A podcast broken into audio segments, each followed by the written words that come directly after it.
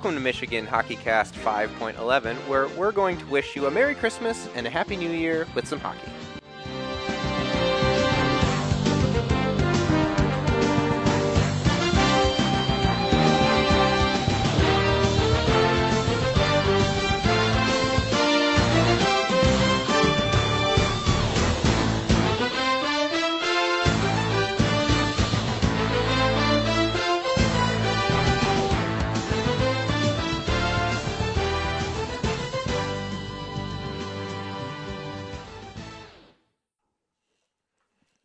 Right, Alex, you get to pick one.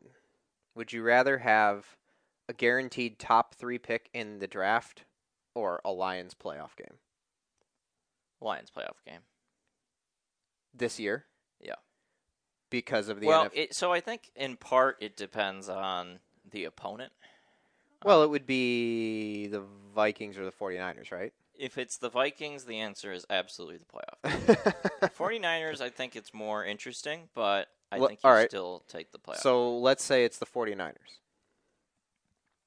I think you still probably take the playoff game because it's the NFL playoffs. There's a chance that Brock Purdy has a very bad game that day, and you know things fall your way. Um, I mean, it I di- also think in general, uh,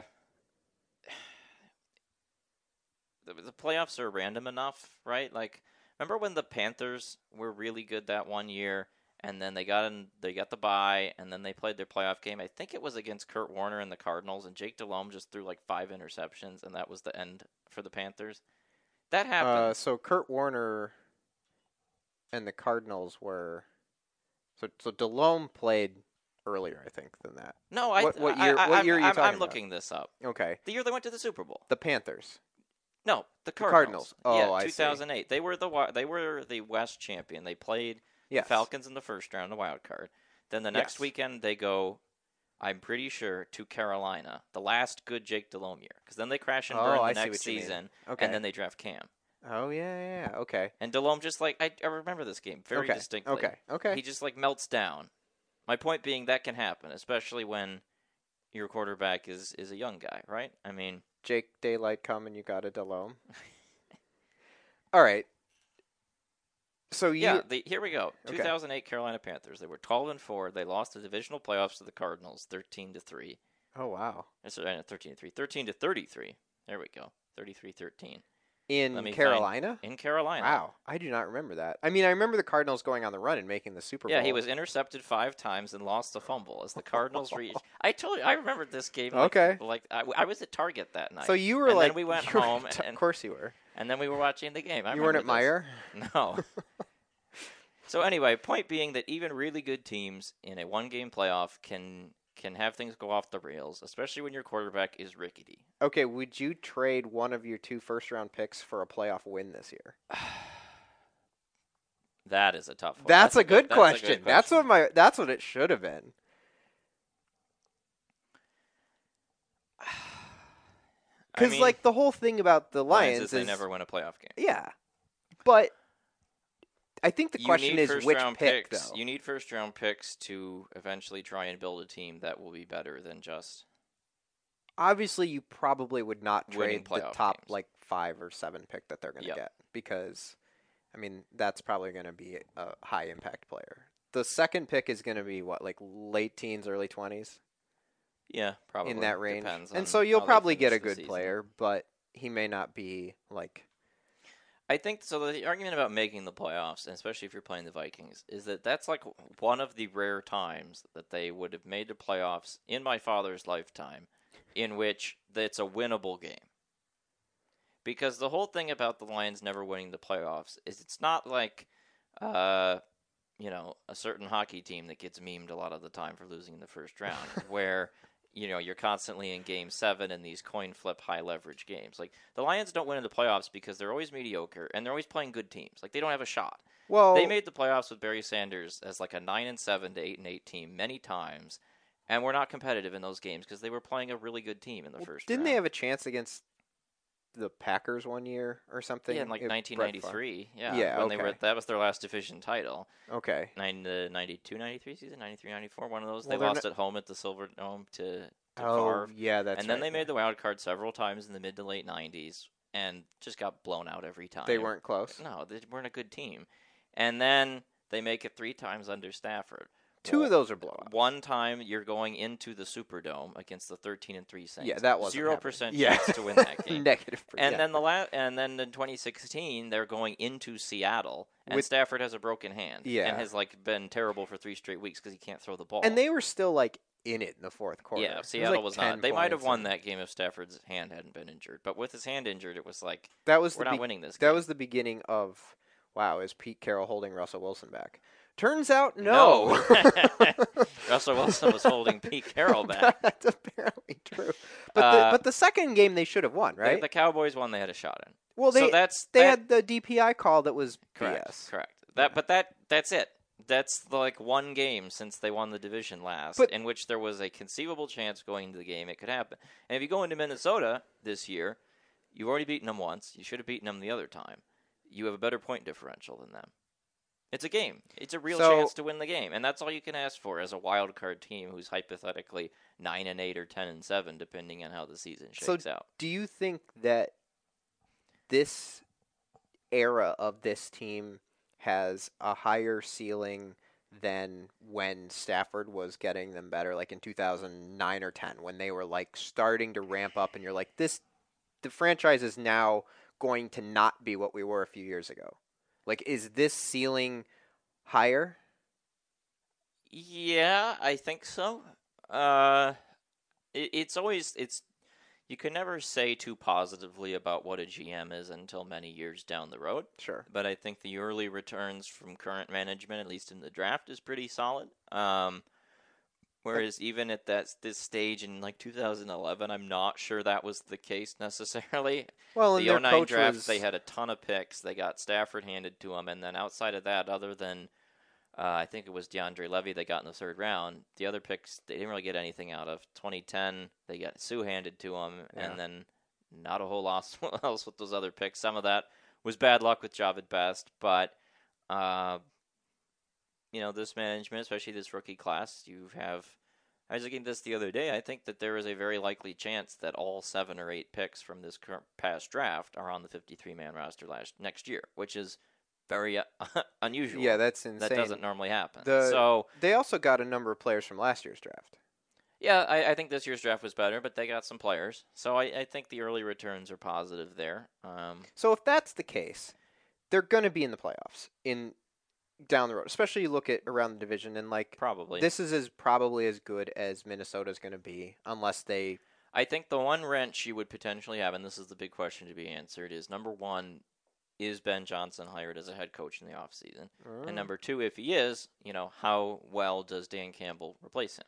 Well, I mean he's he's hired a bunch of good coaches. Yeah, and, and you know, we'll see. I mean it seems like because I mean, I think what's you can say about Campbell to this point more is that he has shown a willingness to adjust.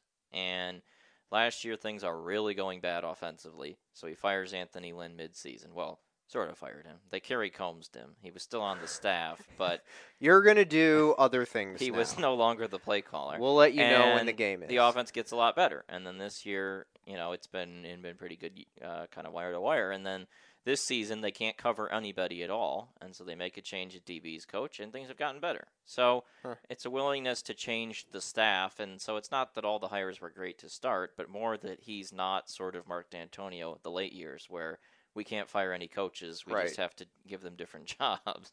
because we all Our friends. belong to the same place together. Yeah, I get it.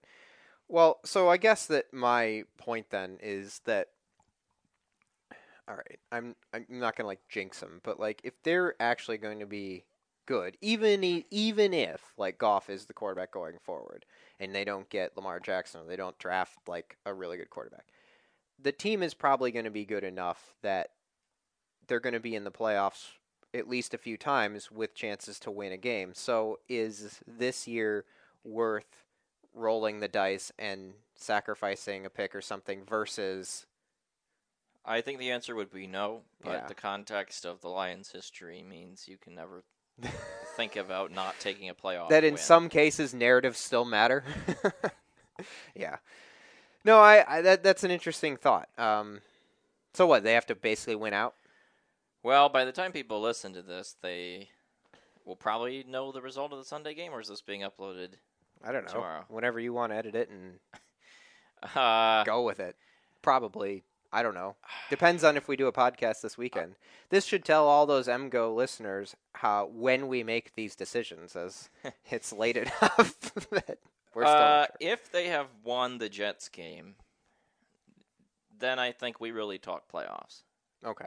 Uh, Can they?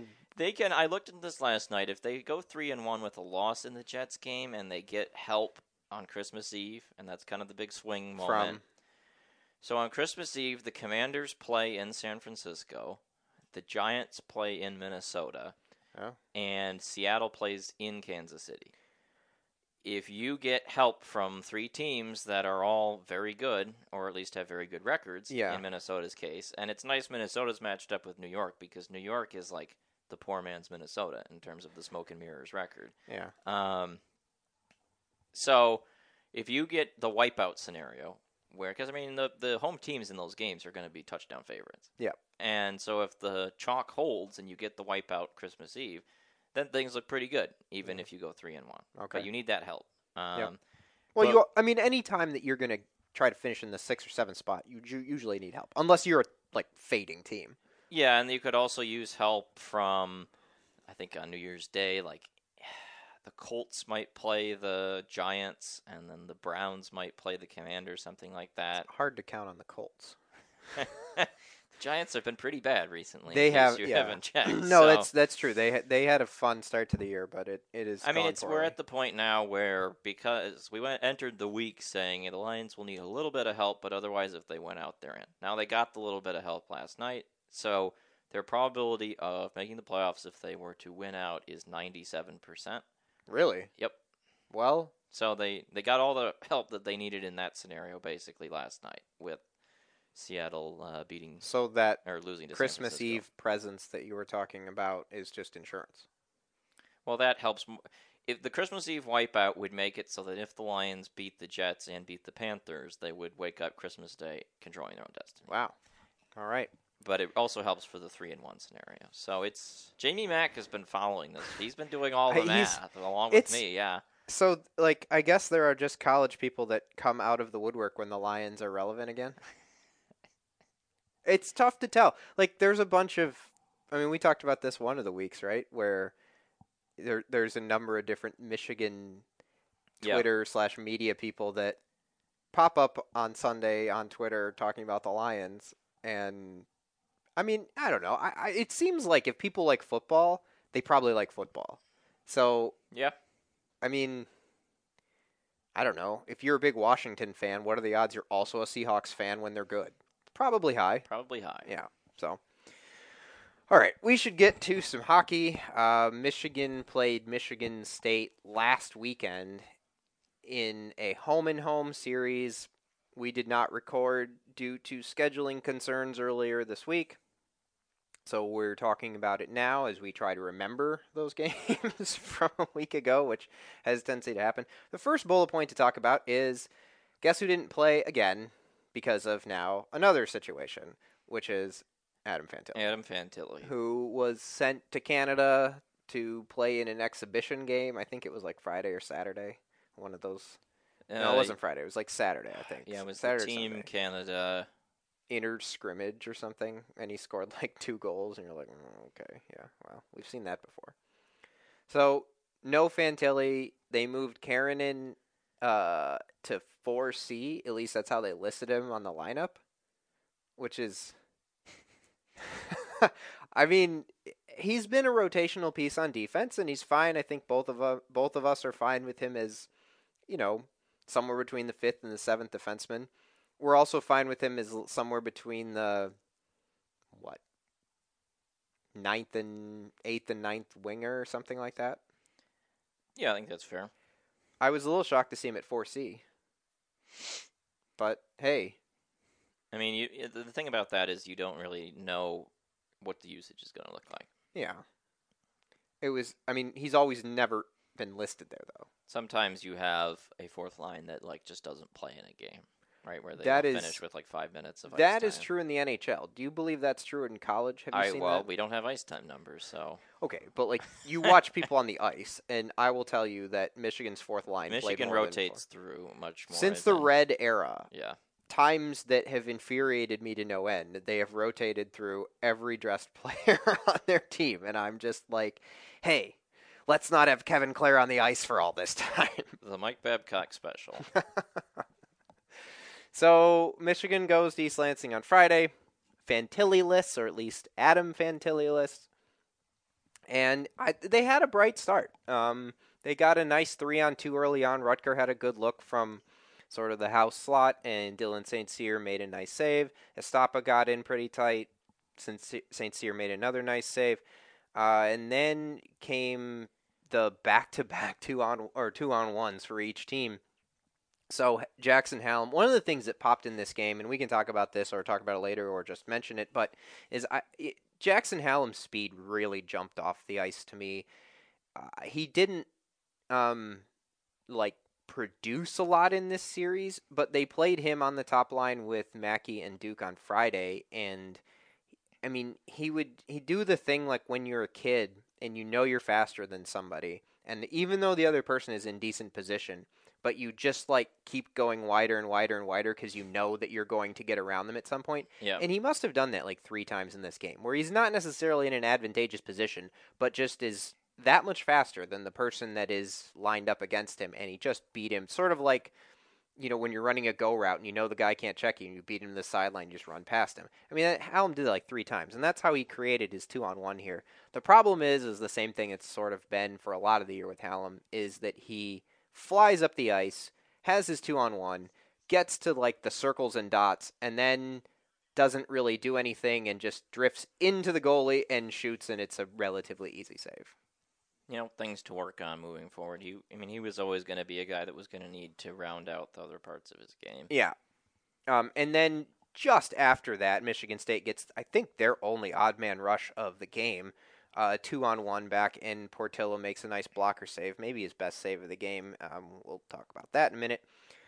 Uh, but then Michigan finally breaks through. Uh, a really nice play from Nolan Moyle, kind of in the house to uh, left circle, where he bothers one of the Spartan players, forces a puck turnover. It comes loose to TJ Hughes, who's sitting uh, near the edge of the house, and he just fires a shot past St. Cyr for a 1 0 Michigan lead.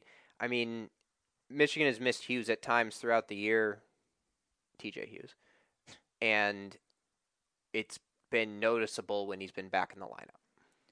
Yeah, and I mean Moyle puts the back pressure on there, and I mean that's just a heads up play. Picks the puck right up from uh, Hughes does, and just quick put it on net and fire it in. Michigan's done a good job with Hughes putting him in those sorts of situations where he can be a threat to shoot or score near the net. They don't he's not asked to do as much at distance, but when he gets the puck on his stick and he's within, you know, 15 20 feet of the net, he's been very dangerous, uh, especially the closer he gets, right? Like he's Yep. kind of taken up residence off to the sides below those like angles of the house and has scored multiple goals. This one was, you know, not from that area, but I, I mean, he's I think over a point per game now. I think he's got Yeah, nine or ten goals. Yeah. Yep, no, he's been very I mean, I, I was like, we were debating on where he's going to fit in the in the lineup in the preview podcast, and now he's like, well, he's probably a top six forward on the team, and when he's out of the lineup, you're like, oh, who's who's going to pick up his slack? So, unfortunately, uh, for Michigan, the lead does not last very long as. Uh, like there's a shot from halfway up the boards towards the blue line, and it looks, you know, we were watching it together, and we kind of were like, you know, did somebody get a piece of that or something? But it's just a shot that Portillo reaches to grab. It hits, I think, the inside of his glove or his wrist, bounces off of either his face or his shoulder, and then down into the net for maybe the worst goal surrendered of his career. he just whiffed on it. Yeah, and it was just a a drop, and it was kind of one of those things where you know Michigan had played a pretty good first period. They were in, they got the early goal. That's always been the thing. Is like, all right, they struggle at times when they go up to state. State always plays really plays them tough, even if they don't have like all the talent that Michigan does. And you get the early lead, you're about to get out of the first period, and then you just give up kind of this like goofy backwards goal, and it was like, uh, and without Fantilli, you know, you just you're not counting on scoring five goals a game anymore, especially with the way Saint Cyr played.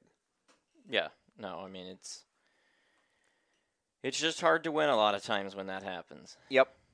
Especially against competitive opponents, and that's something we'll get into later. So into the second period, uh, this is where we had sort of our big kind of debate where Portillo gives up another goofy goal. This is one where he actually plays it well to start. He comes out and makes the save, and then kind of tips over onto his stomach, thinks the puck is somewhere in him, below him, something, but it sort of leaks out from between his legs back into like the slot into the into the house, but he thinks he still has it, so he's still laying there. Everyone continues to play around him, and then the puck gets kind of like flipped as he's starting to get up towards the crease. It hits the post of all things and just sort of sits on the doorstep. And finally, Portillo is able to locate it and then kind of ambles over and lunges at it. But at the, by that time, someone's able to poke their stick at it and just kind of pool cue it into the net for a two to one lead. And you know, there's like talk of like okay, part of when you teach a goalie is you you're if you don't know where the puck is, you lay motionless because it might be under you and you don't want to give it away. Okay, there's that part of it that's fair.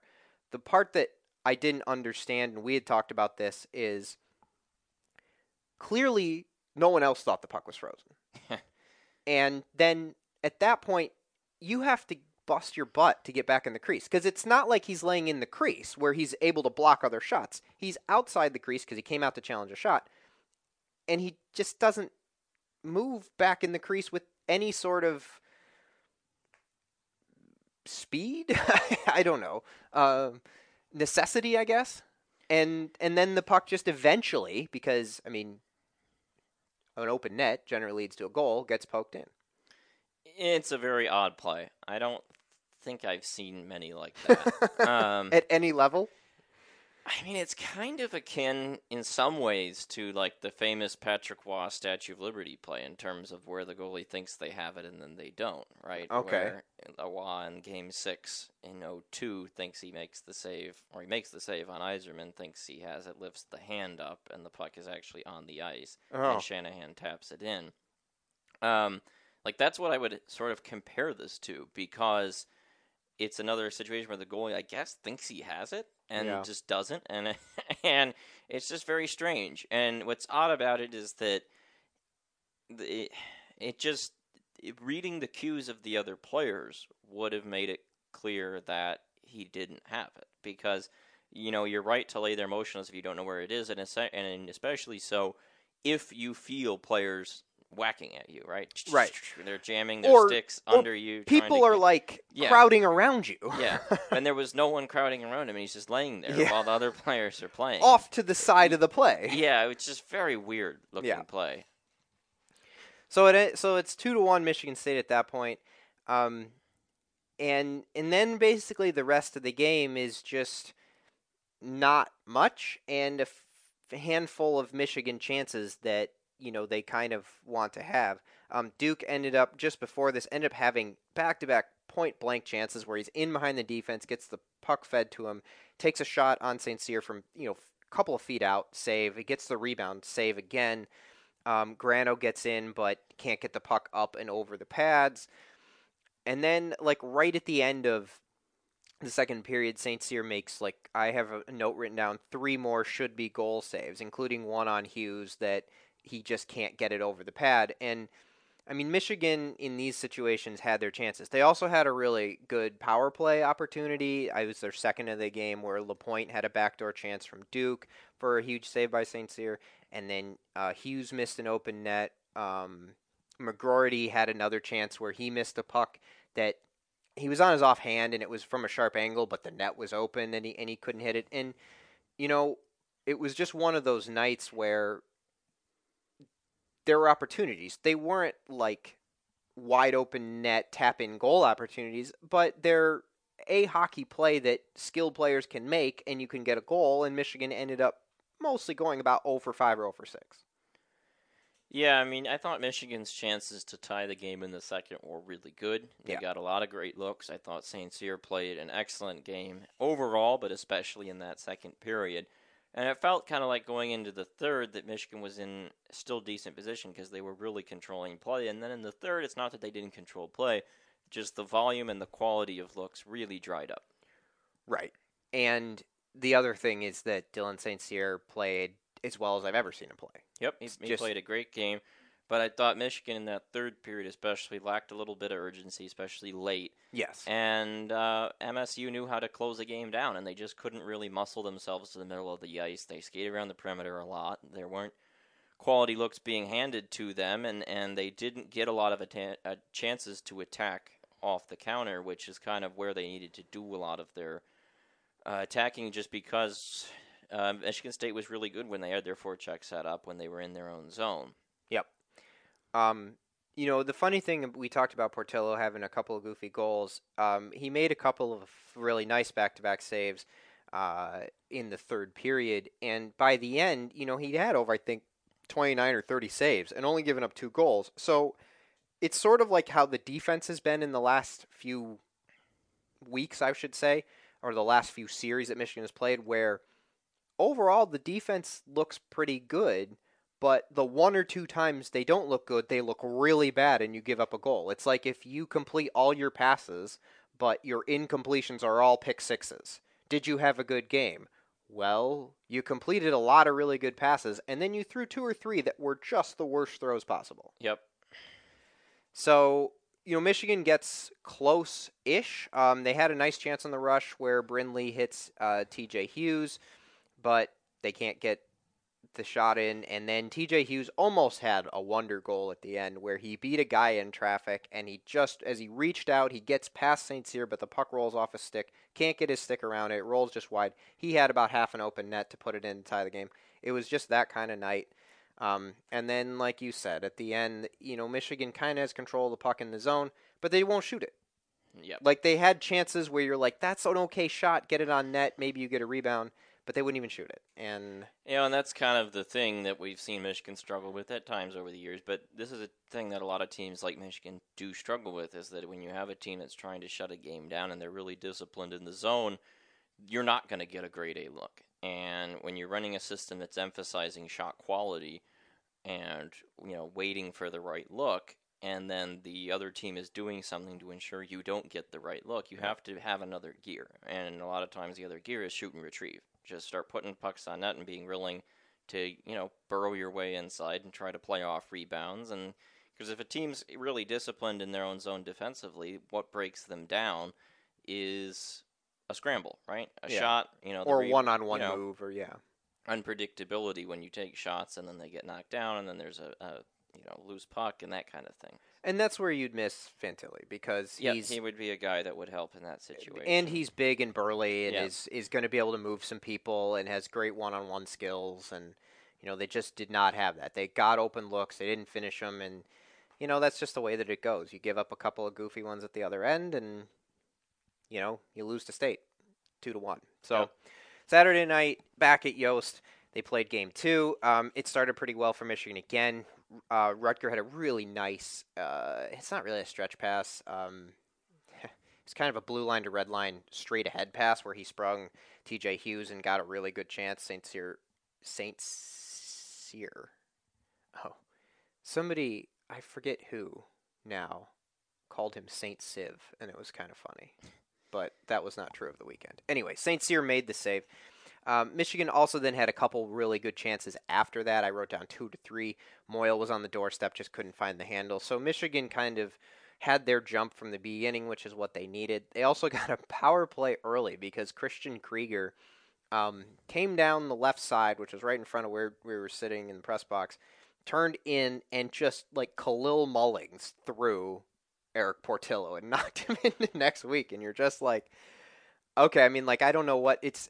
I mean, I don't know if you remember Dexter Dancs, but he had a few goalie interference penalties early in his career where he's going hard to the net and just like basically not stopping, and he just trucks a guy. It's always fun.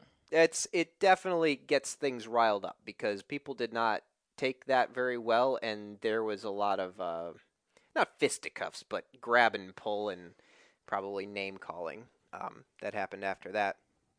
Um, I my notes for this power play were this was about as good as Michigan could have without scoring. They had plenty of chances. They moved it really well. Had good looks from all over the ice, offensive zone time, all the things that you're checking boxes. The buck, the puck just didn't go in the net, and you know Saint Cyr played really well. So you're thinking, okay, well here we go, another bright start, and and they can't really get on the board. Um, but then on their second power play, a couple minutes later, for a too many men call, which uh, I may or may not have tr- tweeted, can't read, can't count. It's a throwback to a chant that we cr- did years ago. Not funny? I thought it was funny. Okay. There will be some people in the listeners who are old like me who are like, I remember yelling that at Yost. Um, but Luke Hughes takes a shot from uh, the point or the dot ish area. It hits Dylan Duke in like the shoulder arm, and he, I don't know, deflects it into the net behind St. Cyr. And that's kind of what it was going to take, I think, because Michigan had a pretty good period, looked like dangerous to score, couldn't get one, needed a bounce, um, and they got one. Yep, just a nice deflection off a guy in front. And the one thing to note about this is Michigan came into that game with it was a long streak of not scoring on the power play. Really? They were like 0 for 18 or something. they were putting that on TV, and then that one finally, Huh. finally snapped it. Um, I guess they did. Oh, because they got, what, a shorthanded goal in, in Wisconsin. yes, And then maybe not against Harvard, but okay. it was just it. Yeah, it was a good shot, nice bounce off and in. uh, into the second period, um, I you know so this was another thing that like um, again the defense played really well. I, I one of my notes was that they just there was just an awesome shift from Casey and Luke Hughes. They played them together a little bit. Um, there were just a number of times where the puck comes out to the to the blue line. They're able to keep it in, make a move, and get either pass it to another guy to recycle, or they bring the puck down themselves to create an opportunity. It happened multiple times on a shift. Really good to see. I mean, Hughes has generally been pretty good at that all year in his career. Um, he's also had a number of fumbles in those situations Yeah. that have led to go- things going the other way. I think this weekend was as good as I've seen Luke Hughes play defensively, maybe at Michigan. He's he's been playing much better in the last few weeks. I know we rag on him an, a number of times for his defensive play and maybe like wanting a little more out of him because of where he was drafted, what he looked like at the end of last year, all those things. But I was just impressed the last couple weeks with him and, and on the defensive end because you know we obviously know what he can do starting offense on on or on the offensive end, getting the pucks out, getting pucks in, moving the puck, um, and he shoots enough. But to just make the simple plays in the offensive or in the defensive end, I, I just think that he's been as good as he has been. Yeah. Uh, so there's a couple power plays uh, for Michigan. They don't get as much on these, um, and then we get the because on what on Friday there's the alternating two on ones, and here we get the alternating breakaways. As right after the power play, I think it was Dan, you know, Russell gets behind the Michigan defense. A stretch pass leads him in for one for a one on one, and Portillo makes a blocker save, and then answering that while you're I'm like taking that note, Rutger McGroarty gets in alone, beats St. Cyr and draws iron and you're like, "Oh, that was it." Like that was the game. If that goes in, you're kind of like 2 nothing the way Michigan's been playing in this game. They haven't really ceded a lot of chances. I mean, that's the other thing that we can even talk about a little bit is I mean, how many A to A plus chances did Michigan State have all weekend? Very very few. they had the two on one, they had a breakaway that we just sort of talked about, but in zone, most of their shots came from some distance or with people in front. Yep. So, uh, you know, a, a, a plus for Michigan in that in, in that area. Um, and then right before the end of the second period, Keaton Pearson makes probably the pass of his life uh, with a dime backdoor diagonal to T.J. Hughes, who is sitting on the doorstep, knocks it in back post. It's two nothing. Exiting the second period, and at that point, like the game isn't over over, but it started to feel very much over. Yeah, that's that's the, that's the best way I would put it. I mean, because anything can happen in hockey, and we've seen dumb things happen. But the way the game is going, um, and the other thing is, you know, Erik Portillo played really well. Yeah, he had a, a strong bounce back performance on Which Saturday is- in particular. You know, sort of what he needed. Because the truth is, is like again, most of those plays that he makes on Friday are good and fine.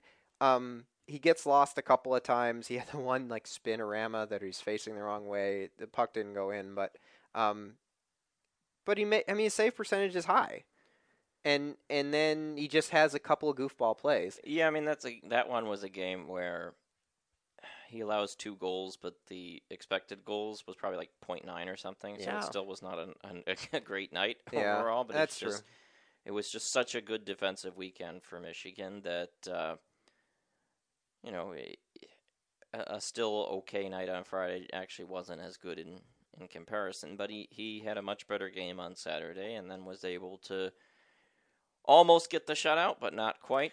So the still third gets the win, and that's the important part. the third period to me was kind of interesting because again like michigan never really felt super threatened. Like it wasn't they, they played a game a few years ago against notre dame when they were up two to one and just stepped on notre dame's neck in the third. And notre dame barely had the puck. They couldn't really get even into the offensive zone. Michigan just kept it and said we're the better team. You're not going to touch the puck. Even though it's a one goal game we're just going to keep it and we're going to attack that wasn't really this period State probably had more, well, definitely had more chances. Um, but Michigan was like, okay, you can continue to take your long twos. You're not really going to hit them. We're not letting you near the rim. We're not giving you an open look. If you can, like, feed one through three guys, so be it. And State could not do that. Um, Michigan, like I said, didn't really have the puck the whole time, but they felt in control of that third period. Yeah, that's how I mean that's how you defend in situations with the lead. They're gonna get shots, but it's about minimizing shot quality. and they it was one and done, right? Like they, they they took away rebounds, and then they made smart passes in the zone, either D to D behind the net or from D to the sideboards or wherever, to get the puck away from pressure and into space, and then hit another pass or two, whatever it took to get out of the zone. And like that's the kind of stuff that Michigan had struggled with sort of all year at times um, and I they looked like they just felt very comfortable on the puck in their own zone with a lead in the third period, which is a good thing. Yeah, uh, especially you know a team that had trouble defending leads earlier in the season. It was a a pleasant sign for potentially the second half. Yeah, uh, they get a power play late, which kills two of the remaining four plus minutes. Um, Michigan State pulls St. Cyr with about two minutes to go, and Michigan State or Michigan looked fine. Like they held their shape really well. Again, you know, you're you're against the extra skater, but they blocked shots. They didn't seed anything opening, and then um, you know, there's a bit of a scrum. I think that like Estapa gets a penalty that was a little iffy on the play. Um, but it ends up leading to a Michigan State power play, and Jagger Joshua like baseballs a, a goal with like five minutes to go. It's like Portillo makes a save, the puck bounces like four feet in the air, and he just like whacks it out of the air to the net with like four seconds. You're like, well, that sucks. Well, But- there was also a very strange no goal situation. Oh yeah, Uh, we yeah on the power play. We could talk about that. I mean, it, it's. Uh, I don't really know what there is to say other than I mean, Luke I don't Hughes really know how that shoots the puck in the net. Interference. Dylan Duke is standing. But also, again, I don't know the ins- the specifics of the NCAA rules, but I just did not see anything there. So Peter was very adamant that that was goal interference. We we were sitting in the press box, and he was like, "No, I mean his skates are in the crease, and he's you know against the goalie or whatever." And then I talked to people later on, and they were like, um, "That's definitely not goalie interference. That was a BS call." And I'm not really sure. You know, we both watch a number of NHL games, and we watch a number of college games, and it's sort of like college football or the NFL. We're like, "Well, is this the rule? Do you have to get one feet down or two, and what's possession and all that stuff. I don't know what the difference is if they change a rule in the professional ranks and it trickles down to college or not. It didn't seem like he hit the goalie on replay, but his skates might have been in the crease. Uh, I again, I don't know the exact NCAA rule here, and I've gotten to the point that I have a very good sense of what is goalie interference and what is not in the NHL. Like Okay. I, I think that in the NHL, when I watch a game and I see something, most all of the time I get I get it right in Okay. terms of what they're going to do. Yeah. But I don't know what college uh, the the language in the rule book is specifically because like the NHL has changed over time. Like in the dead puck Right. era, of course, in the '90s, there was the skate in the crease rule. Right, That's with Brett the, Hull. the famous Brett Hull play. Yeah. like that is a completely uh, legal goal today. Like Right. they that's, have completely eliminated that, that. yeah, yeah. which was very stupid in the first place. but What we for don't. for it to be the rule? Yeah. Yeah. No, it makes much more Yeah. sense now. And so, like in the NHL, it's generally like you can be in the crease as long, uh, you know, slightly as long as you're not like. It, it's a lot more about just like, do you impede the movement of the goalie? Right. And if you impede the movement of the goalie in the crease, then it's just automatic. Doesn't matter what it is, it's just done. Would- if you impede the movement of the goalie outside the crease, then it gets a little more iffy. Yeah. And then you have the question of was a guy pushed in? That's what it tends to be. This there, this one to me, from an NHL standpoint, seemed very clear cut, no goaltender Yeah. interference. I agree. But NCAA, I don't know the specifics Yeah. of the rule. Yeah, and then you're also expecting Big Ten referees to interpret it correctly, and that is something that we both have sort of sailed that ship a while ago. So, anyway, um, so Luke Hughes could have put the game completely out of reach at that point. Probably should have gotten credit for it. Didn't get credit for it. I didn't think Michigan State was scoring two goals anyway. They did get one with four seconds left, and then the game ended. And then there was basically like a five on five brawl where everyone grabbed Yep. a friend and we all rolled around on the ice and told you, all right, we'll miss you guys and see you for a home and home in February, I think is when it is. So Michigan gets the split. Um, you know, they probably played well enough to get a sweep, honestly. And if they get a little bit better goaltending or hit a few open nets on Friday, they probably do get the sweep. Um, but that's just sort of been this team is they're right on the cusp, but they don't always stay consistent enough to get the job done on a weekend basis. Yeah, it, it, they played a good effort in the two games, and uh, you know just didn't quite get the goaltending performance they needed on, on Friday. But it was a it was a fine weekend overall. For yes, from a playing perspective. All right, let's take a break. We'll come back and we will talk about uh, other games that are somewhat relevant to Michigan, and then we will maybe take some stabs at stuff about uh, the end of the first half of the season for for Michigan. I can't believe I'm doing this. If you find yourself in the penalty box, you want a Michigan man arguing your case, call criminal law attorney and former prosecutor Jonathan Paul tonight. It's 248 and 924 9 and 458. Or visit his old website at MichiganLawgrad.com. All right. Well, this is the segment that we generally look at other games that are not Michigan and debate what happened and if they are relevant and if there's any sort of reason for Michigan to have vested interest. Um, so we'll start with our old friends, which is where we usually look. A couple didn't play. Uh, we always like to look in on Lindenwood, and they didn't play, which is always a bit of a bummer. So I've taken them off. Um, Harvard also did not play.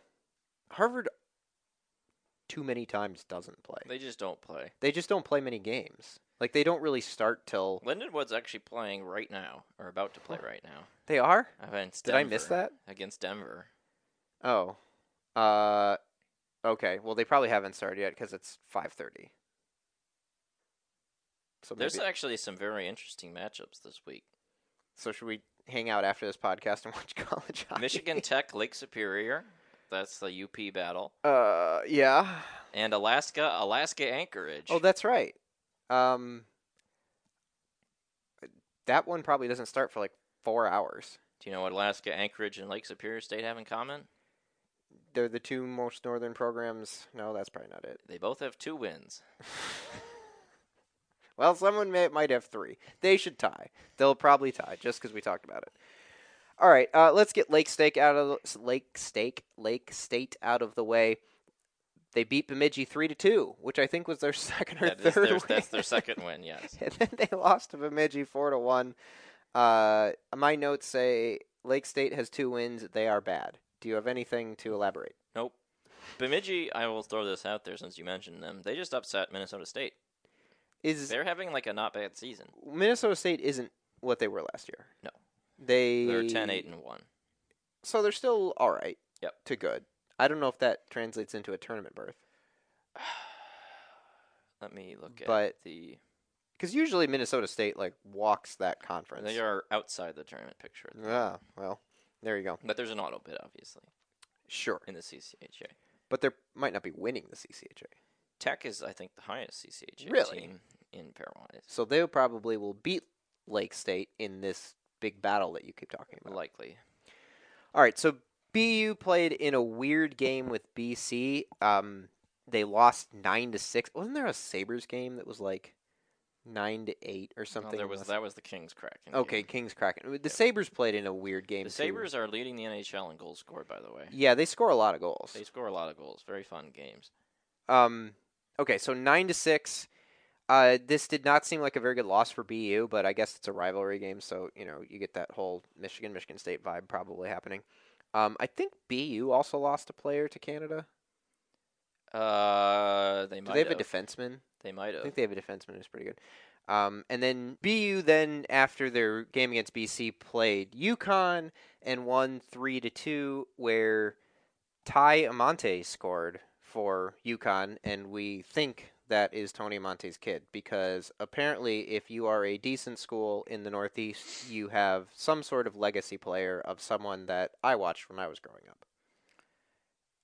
It looks like it is his son. I'm waiting for Elite Prospects to load to give me confirmation on Well, that. BU is now 11 and 5 on the year. Connecticut is 11 5 and 3. So I guess they- UConn is very good.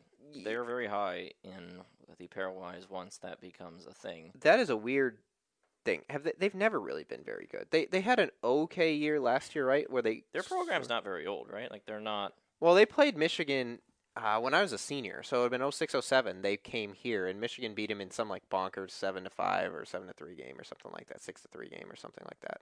Um so yeah, I mean it's not like the oldest program, but it's also not like it, it's not like Lindenwood. Uh, let's see. Or Arizona State. Oh yeah, no, State. they're they're. oh, when did they move up to? They were D three. When did they move up? So They became D one in 1999. yeah, so when like when their football team did. they're like QPAC age. Yeah. So uh, I guess that's an okay split because you get a win on the road for BU, you get a win on the road at UConn, you lose in Chestnut Hill against Boston College. Probably not good to give up nine goals though to a team that's not having the best season. Ty Amonte actually played at BU and then he transferred to UConn. So it was a revenge goal. He has played. This is his his first season of college hockey was 2017 2018. Wow, This is his sixth season. that was the Quinn Hughes freshman year. Yeah, Okay, so w- was he a, was he like eighteen? I assume he probably he was 19. Okay, He's a year so older he than was- me, so he right. will be turning 25 soon. That's a lot of college hockey, man. All right, so that's BU. We w- went over Lake State. Western Michigan tied Nodak 2 to 2, and then they were shut out by Nodak 3 0. Um, Nodak's probably just better. I looked at both games stats, and Nodak's not very good. They're not very good. No, they're seven, eight, and four. Well, they looked good in these games. Drew DeRidder transfer decision not looking too hot, Uh, considering his old program may make the tournament and his new one Maybe he very was- much may not. maybe uh, you think Notre Dame won't make the tournament? I don't think they're in the tournament picture right now. Well, okay, but they never are. I mean, that's Nodak's thing. It's like then they They're just 24th at the moment. Yeah, so they're fine. They can play their way in, Yeah. but I'd rather be on the team that's 10th in pairwise than 24th. In mm, maybe. I mean, we'll see. We'll we'll see, but Yeah. I'm not feeling too hot. That's an interesting- Nodak team. This is something that we should follow throughout the year. Is where does Michigan State go from tenth, and where does Nodak go? Because Nodak has a lot of times been sort of a 500 team through the first half, and then they catch fire, and you're like, oh wait, this is like a one or a two seed. I'm just saying I'm not feeling them this year. All right. So that's it for the non-conference portion of the schedule. We can talk about the Big Ten. There are a couple series in the Big Ten. Uh, neither one of them are overly interesting. Penn State and Notre Dame played, and Penn State beat Notre Dame five to two. Uh, they scored three times in the last eight minutes with a couple empty net goals. Um, so like that was a relatively even game. I think this was in South Bend, but then Penn State, as they have done against a number of other teams this year, has made a push at the end of the game to get a win or to steal some points. Um, Notre Dame responded on Saturday with a five to two win, so both both teams win five to two. Uh, it was two to one Notre Dame until halfway through the third. Each team kind of added a couple more goals. Penn State outshot Notre Dame fifty to twenty two. There's a surprise and Souliere gave up four goals on 17 shots for Penn State, which is uh, not very good. But in the end, you get a split, just like the Michigan Michigan State series, and it's starting to sort of feel like that. That Shot like, attempts in that game are wild. yeah, they're At way even strength, 92 to 35. Yeah, and that was That's actually not even just like Penn State, you know, doing Penn State things. That that is that's indicative of something going on in that game. Right. Um, well, I mean, Notre Dame kind of had the lead, and I assume they just kind of gave Penn State a lot of shots. And if you cross the blue line and don't shoot immediately at Penn State, they shoot you. So that's just kind of how that goes. Um, but what I was saying about is like you get these games between these mid-level Big Ten teams, which is basically anyone that isn't Wisconsin, Minnesota, and it just feels like there are a lot of splits, and Yep. there's not a big difference between the middle five teams. Speaking of Wisconsin and Minnesota, uh, i i- this was not pretty. Seven to one Minnesota on Friday, four to one after the first period. So that game was over fast. Um, in game two, Wisconsin goes up two nothing in, and they're up two nothing in the second period, and Minnesota gets six goals in six minutes. Yikes! Yeah, eh, Wisconsin gets to the two and a half minutes remaining mark in the first period, up two nothing, and they end the period trailing. Oh, I thought that was in the second. I guess it was late first, so they're up two nothing. Okay. Yeah, the, the Wow, they gave goal- up three goals in two minutes. two and a half minutes. Okay. They give up a goal at 1737, 1807, and 1959. So they give it up with one Yeah, they give up a buzzer beater. Jeez. They give up, It's hard to do in and then they give up in the second period 44 seconds, 304, and 330. So then the game's over. Well, and penalties are a part of this, should be noted. Okay. So Charlie Stramel gets a five in a game in Oh. conjunction with a two minute Brock Faber roughing. So the first goal comes from Pitlick on the four on four, then the Faber penalty expires, and Minnesota scores three times on the remaining three minutes off the five minute major. Oh, like what Michigan did to BU earlier this year. Yes, except they were all five on four goals, not five on three goals. Huh. Not great. Yeah. Uh, but that's kind of what we come to expect from both of these teams as our I mean, we can kind of transition now into our first half takes or whatever, but the next thing I've written down in my notes is basically like the standings and it's Minnesota and then I wrote Gap and then MSU, PSU, ND, OSU and Michigan and then Gap and then Wisconsin. Yeah, Wisconsin, I think, is the team that actually gives us a really good sense of the Big Ten, because Wisconsin's current record is seven and eleven, but they are one and nine in the Big Ten, and they are What was that win, Alex? They are six and two in the non-conference, and Yeah. if you look at the Big Ten teams, all of them have a winning record in the non-conference, and a lot of them banked pretty impressive wins that give them comparisons against the top conferences and that ri- ri- uh, rises everyone's boat. Raises. Raises, sure. Rises is good. Yeah. Uh, but no, that helps everybody. That this conference just tore everybody apart in the non-con. Well, it's like what the NCHC generally does. Yep. Year in and year out. Yep. Yeah. No, I think the Big Ten is good. And so we enter the new year in which six out of seven teams have a chance for the tournament. Yeah. Five will likely be in it when pairwise begins to matter, and then the sixth will only be a little bit out. So So the interesting thing there is like we've seen everybody now aside from Ohio State. And I mean, I thought that Michigan was probably, especially if you add Fantilli, a better team than Michigan State I think watching no, them play. I well, it depends on goalie factorization. Yeah. but if watching that series, and I think what we know now about MSU is that teams with a commitment to defense and a strong defensive core are gonna choke them out. They Yeah. scored three total goals against Michigan and three total goals against Minnesota. And all So three of six those goals in four games against those two the teams. three goals against Michigan were all like weird goals too. yeah. So they, they and that was the thing we said coming in was like they don't really have any goal scorers. They don't have a lot of, of you know big time guys. They have ensemble guys that can pitch in against bad teams, and they got a really good goalie who's playing extremely well, and they playing and the they, best hockey of his career. And that combination, and also they don't seem to just mess around very much. No. Right? Like they don't seem to drop games that they have no business dropping. No. They win the games they're supposed to win. They lose the games they're supposed to lose. They were the first half of Harbaugh's career. and they're getting a lot of coin flips, and that's the uh, kind of combination of factors you need to make the tournament. And Yeah. that's why right now they're on pace to do so. We'll see what happens in the second half. I think they are a team that could regress if St. Cyr uh, falls back a little bit. I think there are some questions there, but um, right now they are a They're- best case scenario team for the course of their season. And right now their coach has to be the odds on favorite for coach of the year. Yes. I don't think there's any question about that. No. So They because they look like a coherent team. I mean, we watched them all weekend, and Mm-hmm. they didn't look like a team that was going to score a bunch of goals or that was going to do anything overly exciting. But they also didn't look like a team that was just going to start hemorrhaging goals either, no, and which is what they were last year. they're they're a solid team. So, um, all right. So Penn State, you know, we only saw them those couple games against Michigan. Um, one game Michigan just did not show up at all. Got a very good goaltending performance out of Noah West. The second game, you know, I, Michigan was a better team for like 55 minutes, 52 minutes or something. Um, they seem close. I I think that, you know, when they come to Yost, it's you'd expect a sweep at minimum. Or I mean, I'm sorry, a sweep, yeah, because you can do more than that. A split at minimum.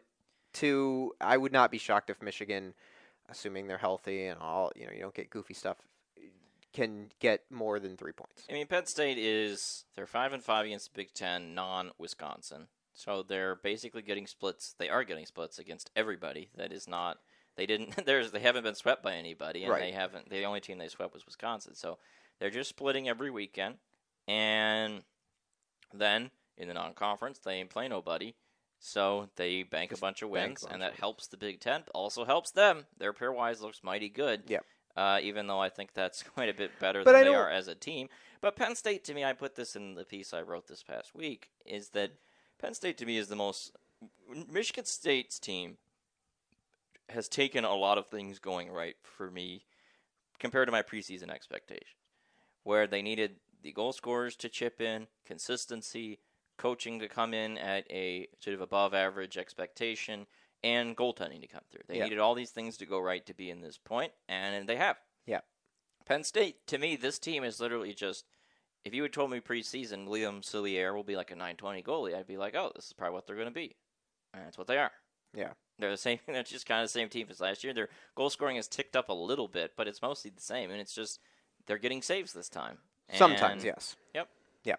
I but they don't look like a team that is gonna like you're nervous them coming into you. No, I don't. I mean, yeah, Notre Dame, um, I I don't, you know, they're kind of in that same boat. They're probably worse than the tough Notre Dame teams of the past. They don't always play that schedule. Their goaltending has been up and down. I would probably rate them below Penn State pretty clearly. Yeah. And maybe below MSU, although they got the better of MSU when they played, so Yeah. maybe not.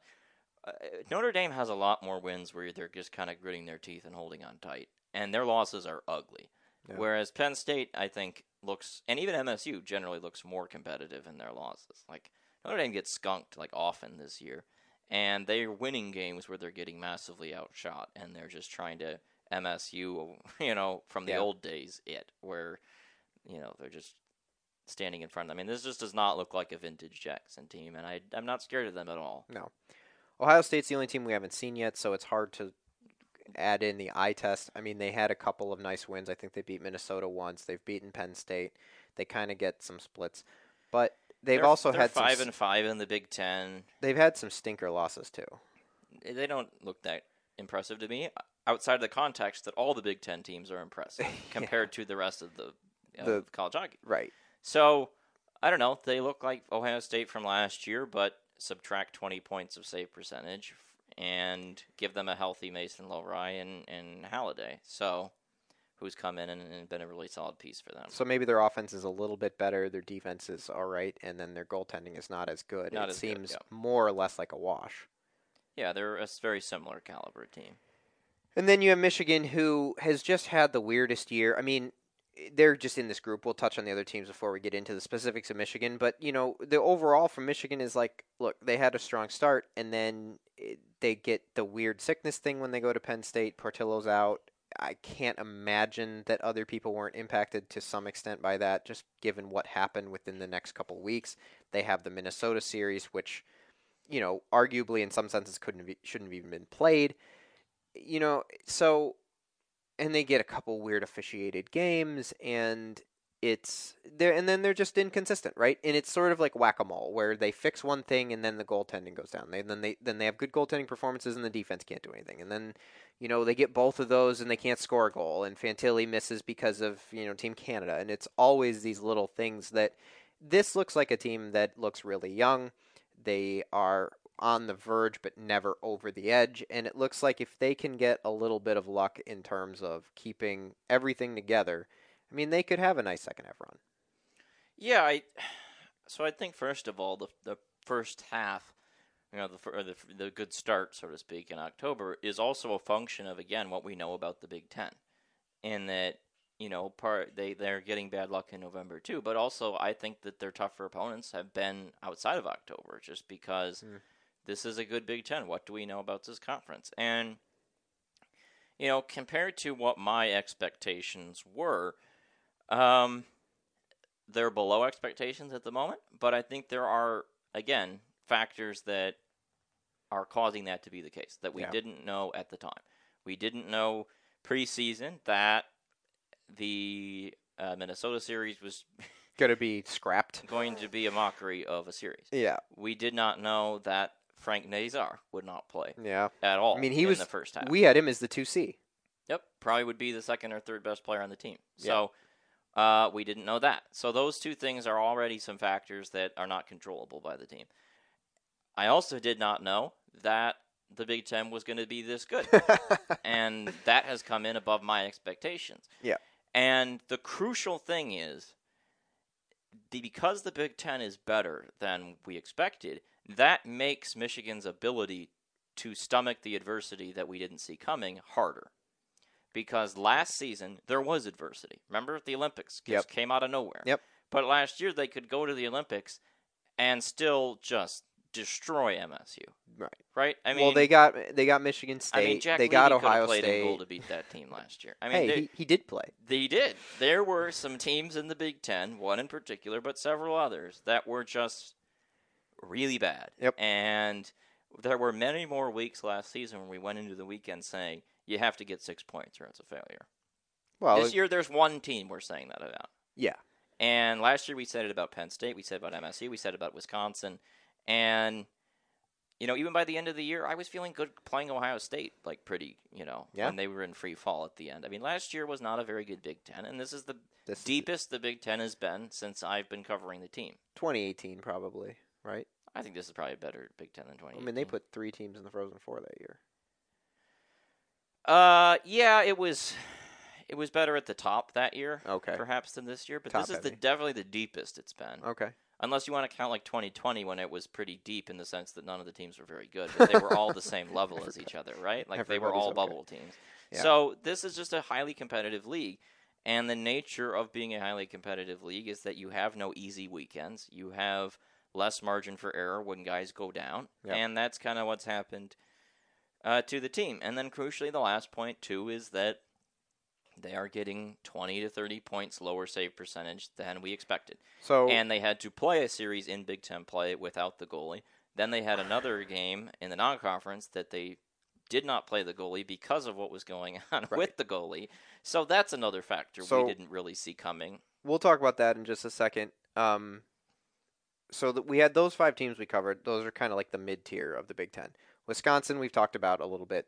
They're just they're not very good. Um, Yep. They have some players, but they're probably going to finish last in the Big Ten unless somebody just free falls. And the and the truth about Wisconsin too is even just that that uh, Wisconsin, the saddest team in the league, has several first round picks on the roster Right. and is sending players to the World Juniors. That's the Big Ten this year. Plural players, I think. Right. I'm not sure Or if is just- is there, but oh, it's just uh, I know that uh, Stramel's there. I think. Stramel is there. Yeah. Yeah.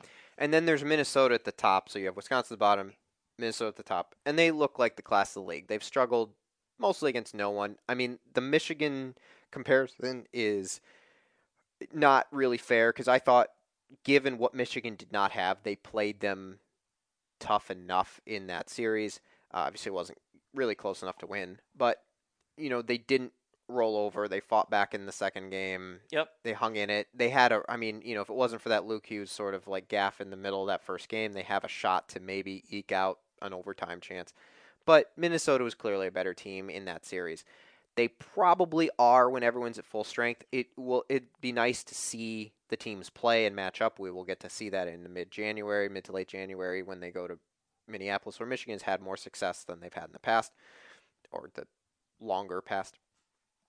Um, but you know, you look at what Minnesota's done, especially in league, and you know they they've been the best team. Yep.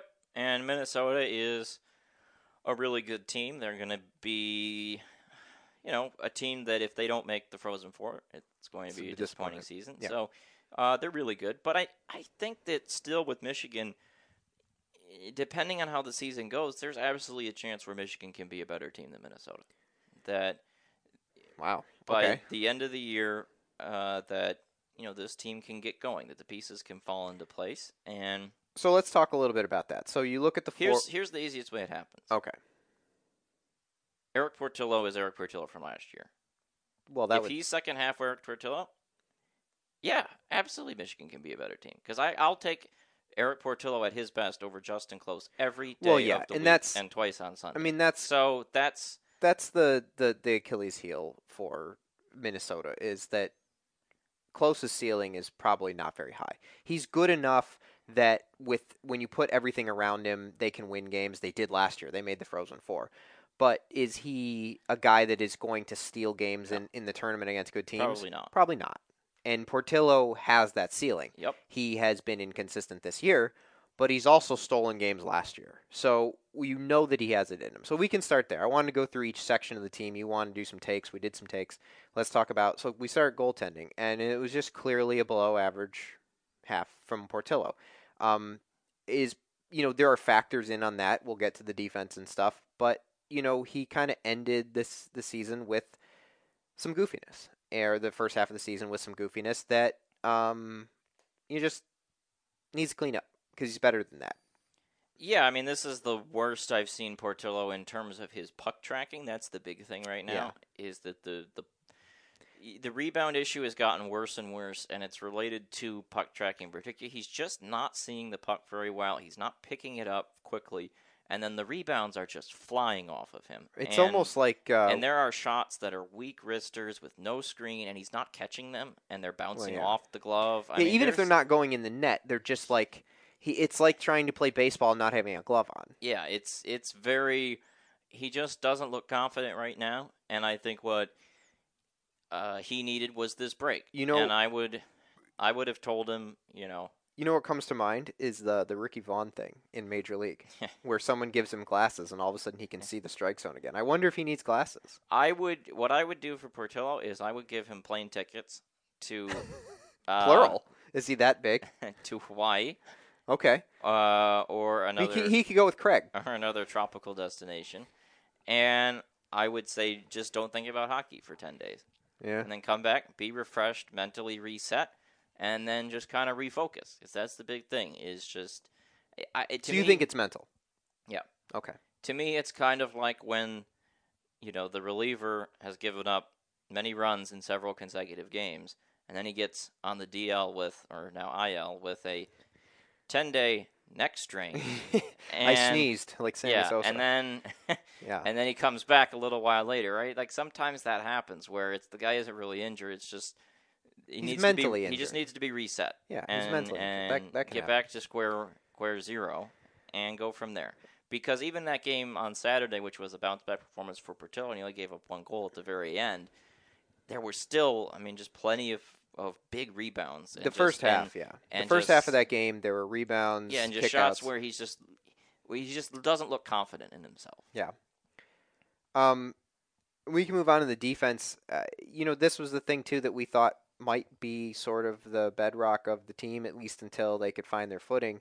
Um, it's coming around for sure, but you know, there's still been a number of times, especially in the first half of the first half of the year, so the first quarter of the year, so maybe the first, you know, five, six, seven weeks, um, where you know you just guys get lost, right? And there's bad turnovers. Um, you know, it's interesting that they've gotten younger, right? Like they're playing Druskinis and they're playing Luca Fantilli on Yep. the third pair, and you can still see some freshman plays and some you know nerves or whatever, but it looks like they might be getting a little bit better, and you think that maybe the ceiling is a little bit higher than it was for maybe when they had guys like Holtz because remember Holtz was playing a little bit at the beginning and before he had his his bout. And then they had and and Keaton Pearson was a guy that you think okay he can come in and sort of be a babysitter for somebody. He hasn't played as much. They've played Keranen a little bit. They've rotated him in but you know it's mostly been the kids. Yeah, I think that. I mean, Hughes, Truscott, Casey, they all need to be in the lineup. Edwards Edwards probably. I think. the top those are the top 4 guys I think that Druskinis needs to be in the lineup. I'm not sure about Luca Fantilli if he needs to be in. I still like Keaton Pearson, and I think he should be in more than he is. Well, so would you just have them skate seven defensemen? Yeah. And then play your twelve forwards, and then so you wouldn't you wouldn't ice um, Keranen? I'm just not a big Keranen fan personally. But Okay. I mean, it's fine. I mean, the way that injuries and people are missing, I think he- he's going to be think playing there's forward still anyway. some room for tinkering with the pairs and trying to figure out what your best six guys are Okay. and and how those guys pair together. I think that'll be one of the jobs for the second uh, half of the season, particularly in the first month or two. Okay. So the one thing that we should mention is like, you know, the offensive side that we've seen from Edwards and Casey, and obviously Luke Hughes, that's sort of a known, but like from I mean Casey's been phenomenal. And Edwards, I think eh, since his first couple games that he came back as he missed the first what two series, I think has been his speed is becoming evident and he's been good in his own end for the most part. And you know, now it gives Michigan four guys that when they're on the ice you feel pretty comfortable with. Then you have the third pair that you know you're still trying to figure out, and they're two young kids. Um, but if those top four guys can solidify their places in their own defensive zone, I mean it changes a lot. I mean it's sort of what we thought at the beginning. If if these guys are what what Michigan can rest on, then the goals will come because there's too much talent. But you know they're all young. You're replacing a lot of scoring. But these are the guys that you look at and you think they should all be pretty good. Yeah, and and Luke Hughes has been coming on more, and they need more from him. They Mhm. need more from him, especially on the offensive side, leading rushes and things like that. Um, there's plenty of talent here. They just need to figure out how to bring out the best in each player and what pairs bring that out. Yeah. So defense, a little bit of improvement. Goaltending, uh, the forwards. I think you know. There's a couple of guys you could look at and say, "Hey, put the puck in the net a couple more times, maybe Brindley, maybe Hallum. But other than that, like you've probably overachieved with TJ Hughes so far. You've maybe even to some extent overachieved with Rutger, Rutger. He's played really well. Duke has played phenomenally. He's probably arguably you know, the most improved player from last year. I mean, Samo's been there too. We kind of expected it from Samo. He's first round talent. You think he's going to make a jump. Duke is, you know, a different kind of player, but he has really done what he does well, even better and consistently. And then Adam Fantilli has been, you know, it's a bummer that he's missed what for know, mm, six games now. Jeez, he's missed six of their twenty games. It's a bummer that that's happened because he's he's just fun to watch, and you know he was on such a blistering scoring rate to start. Now it's kind of fading because he hasn't played as much, and and you know had a rougher series against Wisconsin, but um,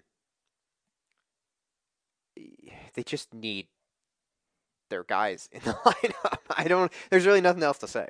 Yeah, there's a there's still a lot of upside with this forward group. I think that that T.J. Hughes might come back to earth a bit, but Kevin Brindley isn't going to keep shooting like two percent for the year. I was he has like one at goal. That. He has right? one goal on yeah. like 50 shots. Yeah. Um, That's literally two percent. and I think that Hallum, uh, you'll probably get more from as the year goes along. I, you know, the team is just a little top heavy in general as the roster construction. I Well, don't if they think get- that's going to change too much, but If they get Nazar back, if they somehow got Nazar back, then that really changes a ton. yeah, because he was a first. I mean, he's a mid first round pick. Yep.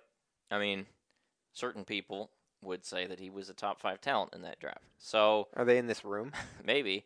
So yeah, getting him back would be would be massive, um, and would definitely change the bottom line. And, and you know, if, you know, the, the chance that Brindley comes online, then maybe you can spread out the scoring a little bit more. Um, but yeah, they just need a healthy lineup. And they need the guys all together, and Well, that's you- why hopefully after the World Juniors it happens. If you have Fantilli, then and Nazar comes back, you can put like T.J. Hughes and McGroarty with him, Yep. and they get Ciccolini back, and now all of a sudden you're putting him with a Brindley and a Hallum, and I mean now you're starting to see okay now here's some depth guys. I mean that was the other thing we didn't really talk about. It's like Ciccolini took that terrible hit from Logan Cooley and hasn't played since. I mean that's Yep. that was like just one of the other really stupid, un- unfortunate things that happened. Is like that's you know what five, six games now that he's missed, and And- and that was tough for the team For a team that was already yeah, losing for that that weekend in particular. yeah. Um. So I think that the, that the forwards have more than probably held their own. I I think Michigan's generally speaking, with the you know maybe a game or two here or there, that's the exception. They've scored enough to to win almost all of their games. Um, special teams power play has been really good. I think they've scored. I mean, they were what number one in the country for a while. They're still up there. They've they've gone through a lull towards the end, but you know that was Fantilli-less at some point, and you know guys being in and out of lineups. Um, but I think that what Naurato's done on the power play is, you know, last year they were good, but um, we kind of wanted a little bit more in terms of creativity and other things they try to do. And this year, you look at that group and they've had to jumble a bunch of guys around, and obviously not having Nazar and, and that sort of thing, and they've been really effective. Yeah, I mean, I I think overall, and I just I mean, this is just a broad thing about the team too, is that they were always going to be a better team in the second half, Yeah, and because they're young. because they're young. And I think you know this song I wrote about, but a lot of the the podcast in general, we've had to reset expectations and remember what 2020 2021 was like. Yeah. And that's kind of kind of the hardest part of this first half of the season. And I think it's an important thing to get out uh, and the show because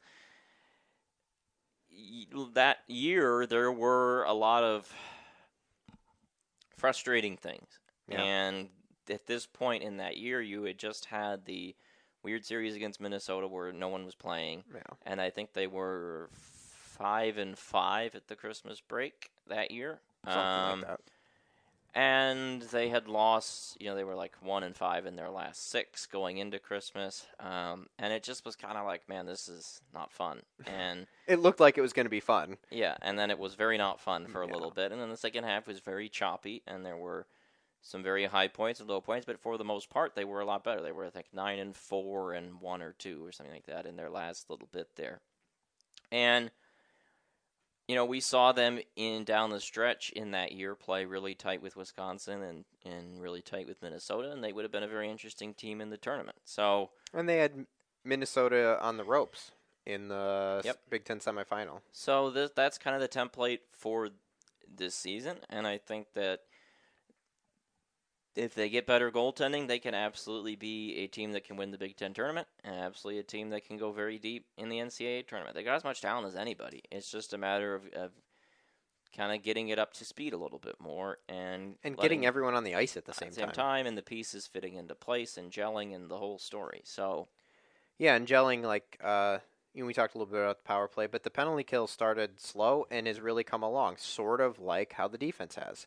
And it's weird how Michigan has had those same issues over the years, but has brought when one has come along, at the the other At the very least, you can say this time there's a new coach, and that's something that was not the case in past years. Yeah. So, um, and again, part of it too is that they've played a lot more younger defensemen than they did, in, you know, than we expected. So that's another just sort of That's rock. true. They were old the last few years on defense, even though they had guys like Power and Hughes. You still had Nick Blankenberg as getting probably the lion's share of minutes on any unit, and now it's you know Truscott and Hughes who are only second and third year players. And I'm So- curious to see how this team improves just as a whole in the second half, and I think that will tell us a lot about the coaching. Because the recruiting started to uptick, and now there's whispers about, you know, what does he still need to be interim? Well, yeah, I think the answer to that question is yes. I mean, it's been 20 games. I'm not doubting him. I think that in the end, Michigan probably ends up hiring him unless they just explode in the wrong directions in the second half. Because what you've seen, you've generally liked, especially resetting your expectations to things that are probably slightly more realistic. So in the end, he probably does get the job. Um, but I don't think that there's a need to rush to that right now. Do you? I mean, I put in my piece that I would not do that at the moment. Yeah. Um, I haven't seen enough to make him the full time coach. it's 20 games. What's what's the 20 game mark that you always say in the NHL at, at Thanksgiving? Thanks- yeah, American. Oh, how many is that? Like, twenty-five. yeah, That's out of an eighty-two game season, but yeah. um, If they start making a run and you start getting a couple of sweeps and you yeah, can I see things for, building for in the second me, half, there has to be two things: the team has to improve in the second half, Yeah. and they have to make the NCAA tournament. well, yeah, If that's those, if those, you two- can't you can't miss the tournament with this amount of talent. If those two care. things happen, then I think I would be comfortable taking the interim tag off. I mean, there are people who follow hockey recruiting. I think that have been the ones um, that have been the loudest on, in this regard. Like that's when I've seen it talked about the most. Yeah. is like, oh, Michigan got this guy. Time to take the interim tag off. Uh, I don't really. Sorry, I don't see the recruiting they've done recently as impressive. I love the players, but this is Michigan. Yeah. Sorry, getting that level of player is, it- the expectation. yeah, you're Alabama. You're Alabama. So if you're not getting five stars, You get no benefit for getting five stars from me. Uh, only negative if you don't get them, because that's the so expectation. it's like playing a MAC team in football. right. You can you only no negative outcomes. Yeah, I mean it's. there- I mean, know, it's fair. It, it's this way under red, and then under Yeah. Mel, and now it's you know it, it, you could. It doesn't take very much to recruit at Michigan. You have so many Shouldn't. advantages. Just get it done, and Yep. he's doing it. So good, cool. Box checked. Yep. And then we move on to the next thing. So, uh, right, like I mean, I, you know, the only way that wouldn't be the case is like if like, oh, we've recruited like, you know, Connor Bedard is coming to Michigan, right? Like if you do that, okay. but that's not really realistic. And that like that's the only thing that could change the baseline. Maybe he wants to play with Adam Fantilli.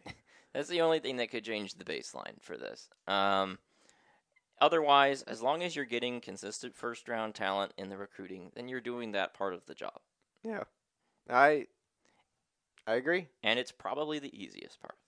the job. Well, maybe I I don't know. I think You- you- recruiting, you know I think my that than I philosophy about college sports is that recruiting is a lot easier than the actually winning games and coaching. the developing Probably probably whatever you want to put probably into it. Depends on on the on the coach, but yeah, I mean, I think that recruiting is not easy in the sense that I would be a very bad recruiter. So I don't want to say it's easy in that way. But there are you have to talk to other humans. I think there are many, many more uh, bad coaches who are great recruiters than there are good coaches who are bad recruiters. Yeah, probably. Because coaching is hard, and winning games is hard, Yeah. and winning championships is hard. There's not that many coaches who do it. So that's what we should be focusing on and not the recruiting side. All right. I do not disagree with that. Anything else left in this? Uh, World Juniors are going to Oh, be yeah. over the break and before we When- record when the do they next episode. Always, I think it's Christmas Day, like always, unless it's the Okay. 26th. But um, And then there'll be what a week or two, ten days. Uh, the day after Christmas, December 26th to January 5th. Is, the gold medal game? Yep. That's okay. the period. And then they and then Michigan plays the NTDP on the sixth that Friday, I think. yeah, so Michigan is sending Brindley, Dylan Duke, Rutger McGroarty, Seamus Casey, and Luke Hughes. All five that were at the development camp made it. The roster was just announced about an hour ago, so you know, That's a lot of guys. good for them. And they should and they won't miss anything relevant, Nope, like and- the GLI. Yeah, got that run right after last year. And then uh, Fantilli is on Team Canada. That was announced the other day. Um, so, yeah, there are going to be a lot of players on the two teams, so that'll be pretty interesting to watch. If you are interested in the NHL draft, it is going to be a very, very fun World Juniors to watch because Fantilli and Bedard will be on the same team. Maybe the same line. A team that will also include Shane Wright. So, a lot going on there. Wow. That's going to be very, very fun and very interesting. Um, Do you plan on watching a lot of juniors? probably mixed in with the bowl season. Yeah. Um, it's also fun because it's in um uh, the Maritimes, which you don't get very often. It's generally in big cities, but I mean, this is sizable cities. But Halifax is where the gold medal will be. It's also in Moncton. Oh, it's New in Brunswick? Canada. Yeah. Wasn't it there last year? Yeah, but it was in Edmonton and Red Oh. Deer, and this time it's in the Maritimes. So that's fun. Isn't it? Is it? I like when it goes to places that don't have NHL teams and that can, you know, so that means that games got. will be earlier, so there'll not be as many late games, I presume. probably not. Because yeah, like no- if they were out west, then they would be a little. trying to remember where the time zone starts. New Brunswick might not be an hour ahead, but Well, I mean, Nova Scotia definitely is. Yeah. Um, So it's just in all over the the Maritimes. It's not in like one. well, I think two. it's in Halifax and Moncton specifically. Okay. But uh, so it should be fun.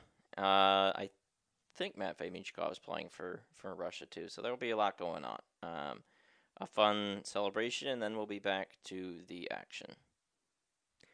Yeah, Michigan plays Ohio State on the 14th and 15th, I believe, at Yost. And then we will have a next podcast after that. But until then, Merry Christmas and Happy New Year. Go Blue.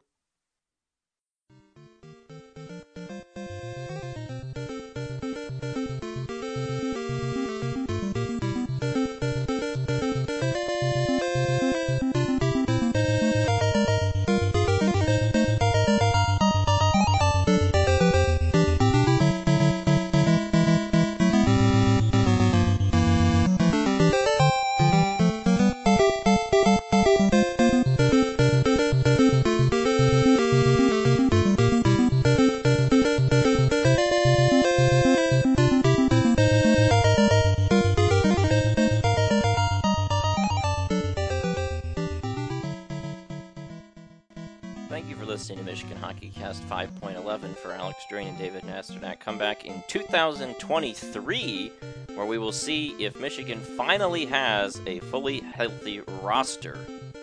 Stay tuned.